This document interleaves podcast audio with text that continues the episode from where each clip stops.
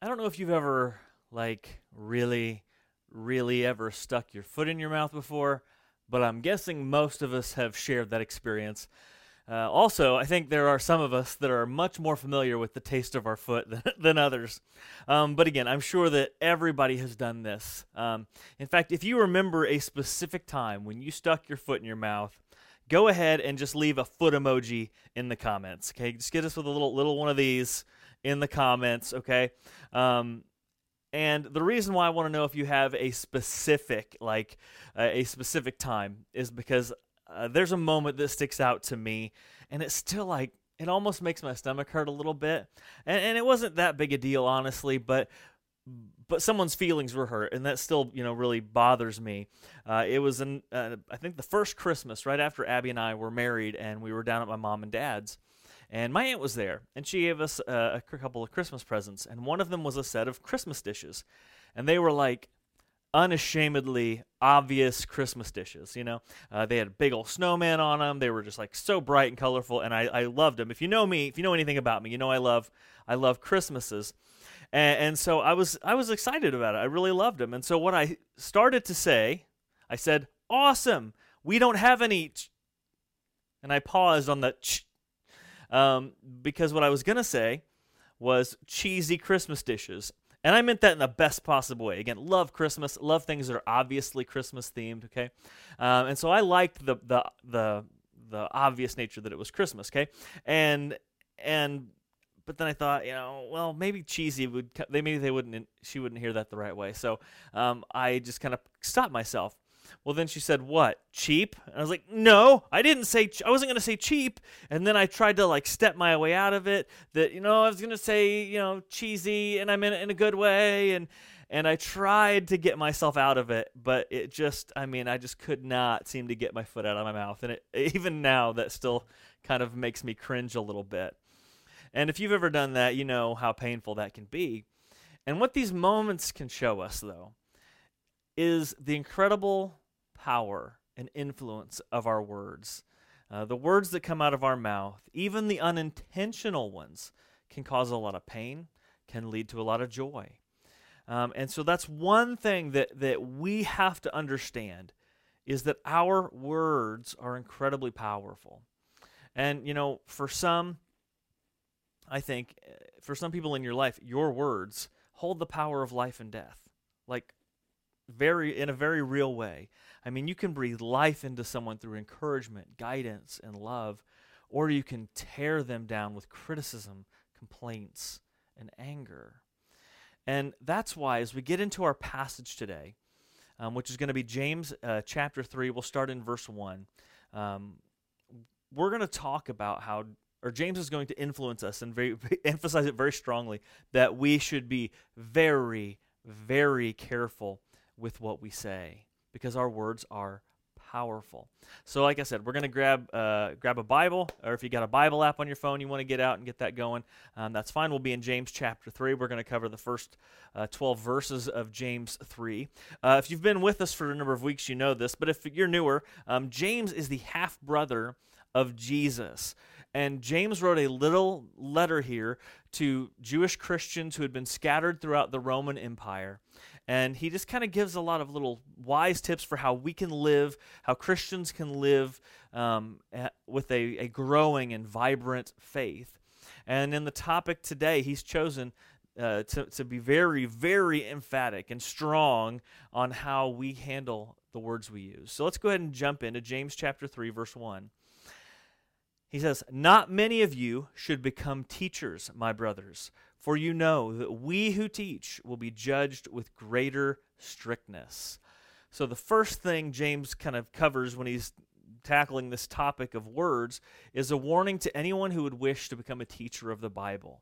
Um, James says that teachers will be will be judged more strictly at the end of their lives, and basically, he just wants anyone who desires to teach the Bible to take this calling incredibly seriously because when you are, are somebody like in a, in a position like myself and you have a congregation who comes to you for teaching and instruction and guidance when you're teaching the Bible and whatever your guide and whatever guidance you're handing out, that's going to leave a mark on people. That's going to guide people for good or bad. And so he's calling out these Bible teachers saying, be careful. Not everybody, you know, you shouldn't just undertake this task lightly. It's a very big deal. The words of a teacher are incredibly powerful, and because of that, teachers will be judged more strictly. And then he goes on to verse 2, and he says, For we all stumble in many ways. If anyone does not stumble in what he says, he is a perfect man, able to do able also to bridle his whole body. So he says we all stumble, we all do things that are wrong, we all make, you know, mistakes here and there. But it is it's really important that he says stumble right there instead of sin. Because when I read that, you know, oh, we all stumble in many ways. I read that, yeah, we all sin. We all make mistakes. That's kind of how I understood it as a Christian. And, and that's kind of what he means. But when he uses the word stumble, it's, it's kind of, it, it signifies something else a little different. Because you see, stumble, it means something that wasn't really planned, okay? Like you don't plan to trip or stumble. Uh, the other day, I was just walking through my kitchen and I had my shoes on and like mid step the, the little rubber tip on my on my shoe just caught the floor and i almost like fell down in my own kitchen for no reason nothing tripped me. I didn't trip over anybody else. I just failed to walk right? And and you know it wasn't something i planned. Uh, it wasn't something i wanted anyone to see happening. And and i did the thing like if you've ever been out on the sidewalk and tripped you know you do that immediate like oh no. Who, who who saw that? How embarrassed do i need to be? How many witnesses were there? And so i'm just in my own kitchen like who, who saw that you know? And and it's just interesting but um but the word stumble um james is showing that that when we do sin it, for for christians it shouldn't be um, we shouldn't be people who are just, you know, outright doing evil. James understands that as Christians, our intentions should be to live lives where we, we walk away from sin, where we, we do what's right and honorable and holy and loving to God and loving to people. But he's saying that there are going to be times that even the most mature, even the most uh, well intentioned Christian is going to have their guard down. There's going to be situations when emotions are high, and we're going to do or say something that we almost immediately regret. And so he's pointing out that even the most devoted Christians who are trying to practice self-control in all areas of life are still going to are still going to have times when they sin. And one of the most common ways that we're going to sin in those moments when when tempers flare or our guard is down is with our mouths. And then he points out, he says, it, in fact, it's so hard to keep your mouth in check that if you ever come across somebody who has totally mastered keeping their mouth in check. Totally, they've totally mastered keeping their their mouths shut when they shouldn't say anything and opening them when they should. Then that you can go ahead and assume that that person is a completely perfect person in every other area of life. Because controlling your tongue all the time is such a hard task that if somebody can do that, well, keeping every other part of their life under wraps is, or, or keeping every other part of their life um, in line is, is easy by comparison. And so when he says this, he's like, yeah, everybody stumbles, it happens. Now, this verse kind of, it provides me with one, comfort, and two, fear. Because comfort, it's like, well, yeah, okay, I still mess up and I sin, but I'm not alone. Okay, we're all we're all still struggling. Like we all still make mistakes. We all still sin, even when we're trying our hardest to obey Jesus. Uh, but it also scared me in that it's like, wow, I probably have a lot of apologies and a lot of repenting to do in my future because I'm probably never going to get over this little stumbling that's going to happen in my life. And and so because again, words are powerful. Words are powerful. James wants us to put extra focus on being the kind of people who watch what we say. Let's keep going. Verse 3. He says, If we put bits into the mouths of horses so that they obey us, we guide their whole bodies as well. Look at the ships also. Though they are very large and are driven by strong winds, they are guided by a very small rudder wherever the will of the pilot directs. So also the tongue is a small member, yet it boasts of great things. So here, James is making sure that we, again, don't underestimate the power of our words to sway our whole lives. Because, like, you know, our our our mouths, our tongues, our lips, you know, the, the anat- anatomical parts of our body that produce the words we say. That's a relatively small part of our whole bodies, but he's saying, man, the damage they can do is so huge. The the influence they have on the direction of your life is incredibly huge. Um, in fact, the book of Proverbs from the Old Testament is filled absolutely filled with statements about the power of words. Sometimes it's the beauty and the helpfulness of wise words, and sometimes it's the danger of foolish words. Um, just two examples. Proverbs ni- uh, 10 19 says, When words are many, transgression is not lacking, but whoever restrains his lips is prudent. And Proverbs 13 3 says, Whoever guards his mouth preserves his life he who opens wide his lips comes to ruin. Now, as someone who has a tendency, one, to talk a lot, and someone who also talks for a living, that's a little scary to me um, because it says that if you don't watch your words, you're going to, one, sin a lot. Just talking a lot and sin kind of go hand in hand. And the more you talk, the more likely you are to lead yourself to ruin, to destroy parts or all of your life. And that should get our attention a little. I mean, that should get our attention a lot. I mean, if you've ever you know, met someone who had no control over their words. Not only did they tend to say hurtful things to other people, but they also hurt themselves because who wants to be around somebody who's hurting other people and saying things that are problematic all the time? Um, I mean, if you've ever met somebody, for instance, um, where it seemed like every word out of their mouth was correcting you, criticizing you, informing you of something that you did wrong, or or letting you know that you know your best wasn't quite good enough. Uh, I mean, you know how how off-putting that is. I mean, our our the pandemic. I got to admit, it's been a little rough on us as, as parents. Um, and and it feels bad to even say this, but pretty much every person in our family is tired of every other person in our family. Um, I mean, the kids are tired of each other. The kids are tired of Abby and I. You know, we could use a break from the kids. All that, all that, you know, is is kind of in play. And, and again, it sounds terrible, but but we've just been around each other so much the last several months, and maybe you guys are feeling that too.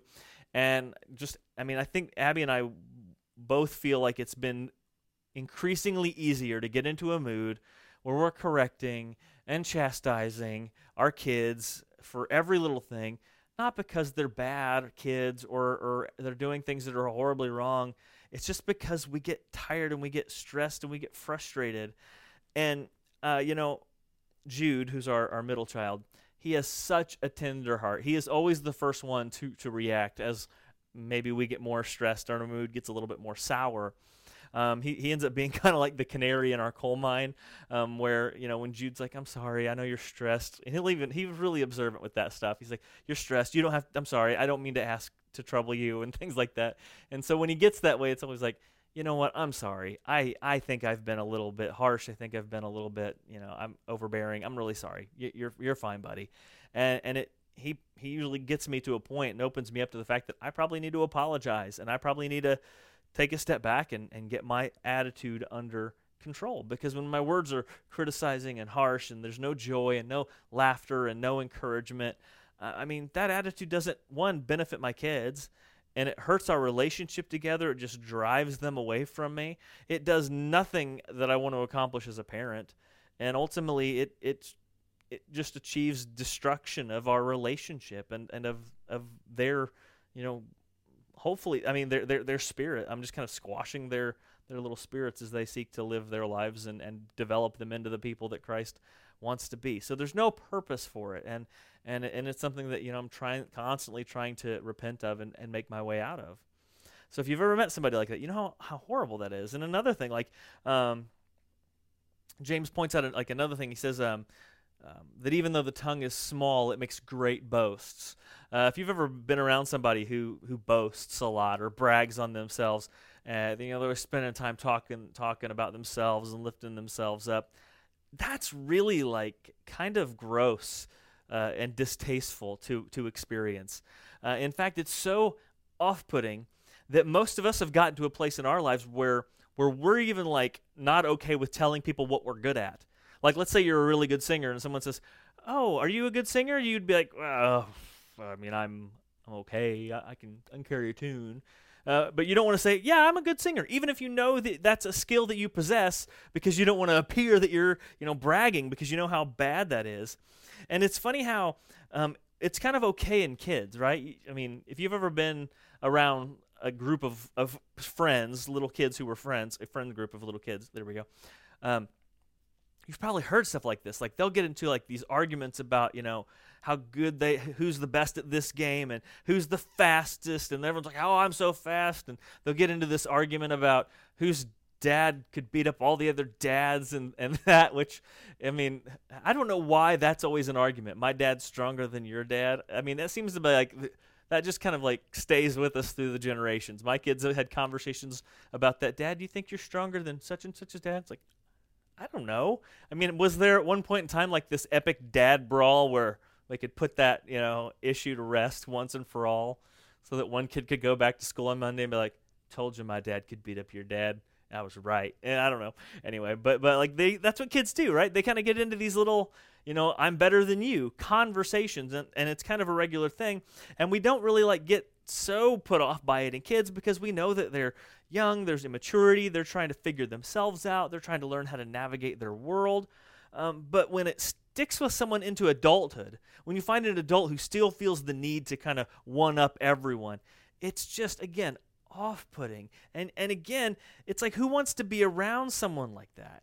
Who wants to be married to someone like that? Who, how hard must it be to be friends with someone who does that all the time? And not to mention, what if somebody ever just calls you out and proves to everyone that maybe you're not as good at certain things as you have tried to lead them to believe.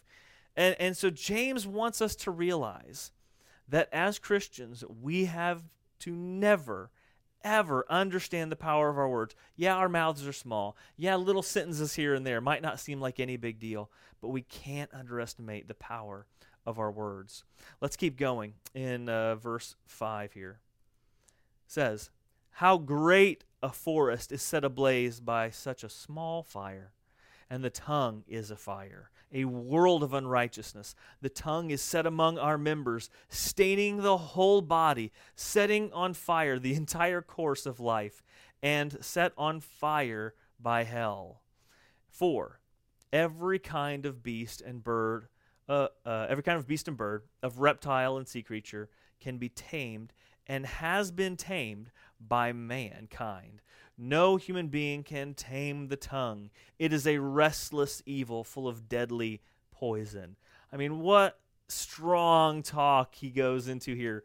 Again, trying to show us that our words are so powerful that they can't ever be tamed. Our words, our mouths, our tongues are untamable.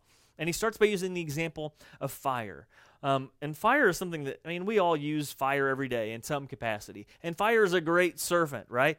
Uh, when we keep it under control, it cooks our food, it warms our houses in the winter. We don't want our houses warm any warmer than they already are now. I understand that. But, but there are times in a few short months where we're going to be turning on our furnaces, and that fire is going to keep us warm.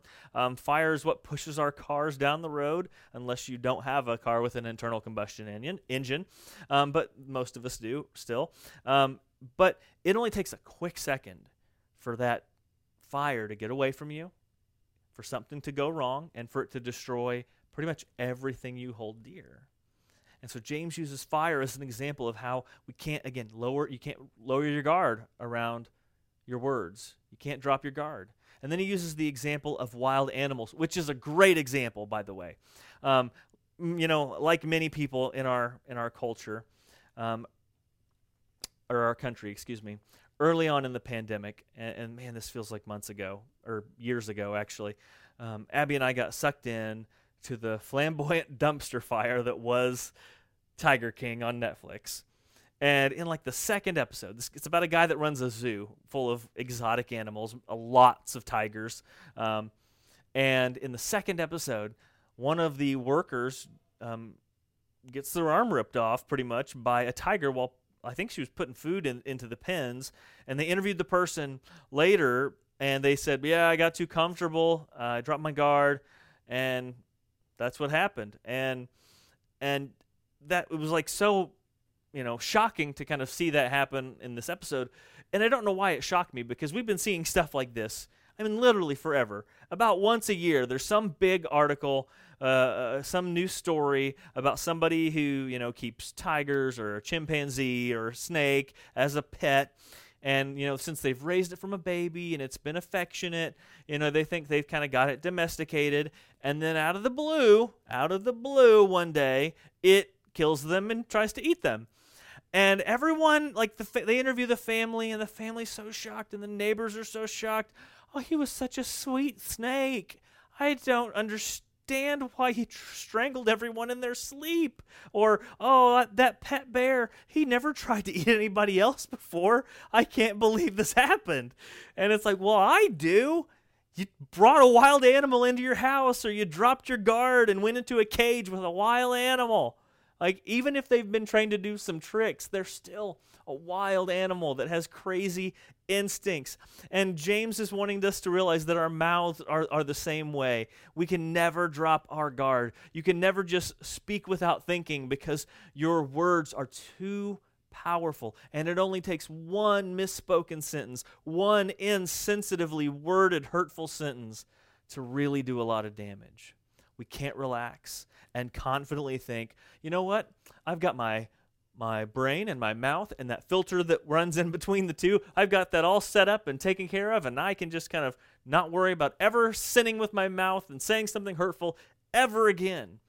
No, as as followers of, of Jesus, we must always be careful with what we say. And that's where James is going to go next. And he's going to show us just why it's so important for us, for those of us who call ourselves Christians, to be ex- exceptionally careful with our words. Let's go on. Uh, start in verse 9. He says, With it, with our mouths, with our words, we bless our Lord and Father, and with it we curse people who are made in the likeness of God. From the same mouth come blessing and cursing. My brothers, these things ought not to be so. Does a spring pour forth from the same opening both fresh and salt water? Can a fig tree, my brothers, bear olives, or a grapevine bear figs? Neither can a salt pond yield fresh water. And so, the biggest issue of all of this, when it comes to our words, is that those of us who are Christians are representatives of Jesus and we're supposed to be representatives of Jesus all the time. Like, not just when we're in the church building one hour a week, not that we can do that right now. Um, not just when we're, you know, in certain circumstances where it, it really benefits us to, you know, follow the rules and kind of talk a certain way. Um, you know, just because you, you know, we're used to come to church when we were coming and meeting in person, um, and you didn't, you know, drop any, you know, curse words while you were here he's like that's not what this is talking about. It's saying that we are representatives of jesus every second of every day. It's like you're a representative of christ with your words and your actions at home uh, with your family at work with your boss when you're on a boat with your friends wherever you are you are a representative of jesus. And so he asked this question does a spring pour forth from the same opening both fresh and salt water um, and in in Israel, in Judea, where a lot of these people who he's writing to would have been from, uh, there's a mountain range that kind of runs through most of, of Israel. And, and scattered on the eastern side of the mountain ridges are all these different springs. And some of them bubble up with good, clean, refreshing drinking water. And some of them are, are sulfurous and bitter, and others are salty and just gross, like something you would never want to drink that would do you more harm than good, right? And the people that live in the area, they have memorized where the good ones are because when they're out on a journey, they want to be able to get water and know where they can get water. And the reason they memorize which where the good ones are is because the good ones always give good water. Like it's not like that, you know, one one day the spring's given bad water and maybe the next day it's back to good water again. They don't jump back and forth. The good springs are always good and the bad springs are always bad and maybe you don't have a spring in your backyard. I don't. Um, but like take your kitchen faucet for example. Um, if you didn't know from from minute to minute or day to day whether you were going to flip on your faucet and it was going to dump out nice, clean, safe drinking water, or the water was going to come out all brown and dirty and gross, well, you would obviously say something is wrong with my faucet. It's inconsistent eh, that it's not giving clean water all the time. And James is saying that's the same with your mouth. That's the same st- thing with your words. If you're a Christian and you want to honor God and have your life reflect Jesus, then we must strive as much as we are able to be careful with our words, to let our words be honoring and reflecting of the love, grace, mercy, kindness of Jesus all the time, not just in certain settings, but all the time. I mean, what does it tell someone about God if you if they know that you go to church and you sing praises to God and then the next day you're insulting them, making fun of other people at work, or telling jokes that belittle people. Like they're going to be, like, that's kind of inconsistent. Why would I want to worship that God? Why would I want to follow in your footsteps if, if you're just a, a hypocrite in that sense? And so we cannot forget, we cannot, as Christians, ever lose sight of the fact that our words are incredibly, incredibly powerful we must surrender our language, our way of speaking. We must surrender that to be changed and, and remade by the Holy Spirit, like the rest of our sinful, shameful habits and sins and mistakes. We submit even the way we speak to the Holy Spirit to be um, shaped, and so that we can honor and glorify Jesus with that. Because your words will direct your life, but words are so powerful that they often end up giving you the power to direct the lives of those around you. And and how can we as Christians expect to reflect Jesus if we're inconsistent in this way? How can we how can we hope to, to honor God if we're only serving him part of the time? How can we as Christians expect to have good marriages eh, that, that thrive and survive if all we do is put down our spouse? How can we as parents expect to teach our children about the hope of Christ if every word to them is angry and hopeless and just beating them down for not being good enough? How can we as Christians expect to be a family, a, a church family, if we're if we're gossiping about one another or we're never not, never going out of our way to encourage and lift up and and guide and, and influence one another for good? How do we as Christians expect to share the message of Jesus if all of our words, or at least most of our words, are poisonous and nasty and insulting? So it's incredibly important that we keep a tight rein on our mouths so that we are always reflecting the love, the grace, the teaching, and the guidance of Jesus. We can never underestimate the power of one small but hurtful sentence. One small but out of control, off the cuff, emotionally said sentence. Your words very truly have the power of life and death. Uh, you know the old uh, playground saying, Sticks and stones may break my bones, but words will never hurt me. Uh, I didn't have to get too old before I learned that that wasn't always true. You know, I've had broken bones and they've healed and they don't hurt anymore, but I've had people say things to me that were hurtful that echoed in my mind for years. And so we have a responsibility, not just to the, leading our life in a God honoring way, but to the way that we're influencing the lives of other people. Words are powerful. Your words are powerful. And when you interact with people every single day, you've got to remember that you are a representative of Jesus and that you hold with every sentence the power of life and death.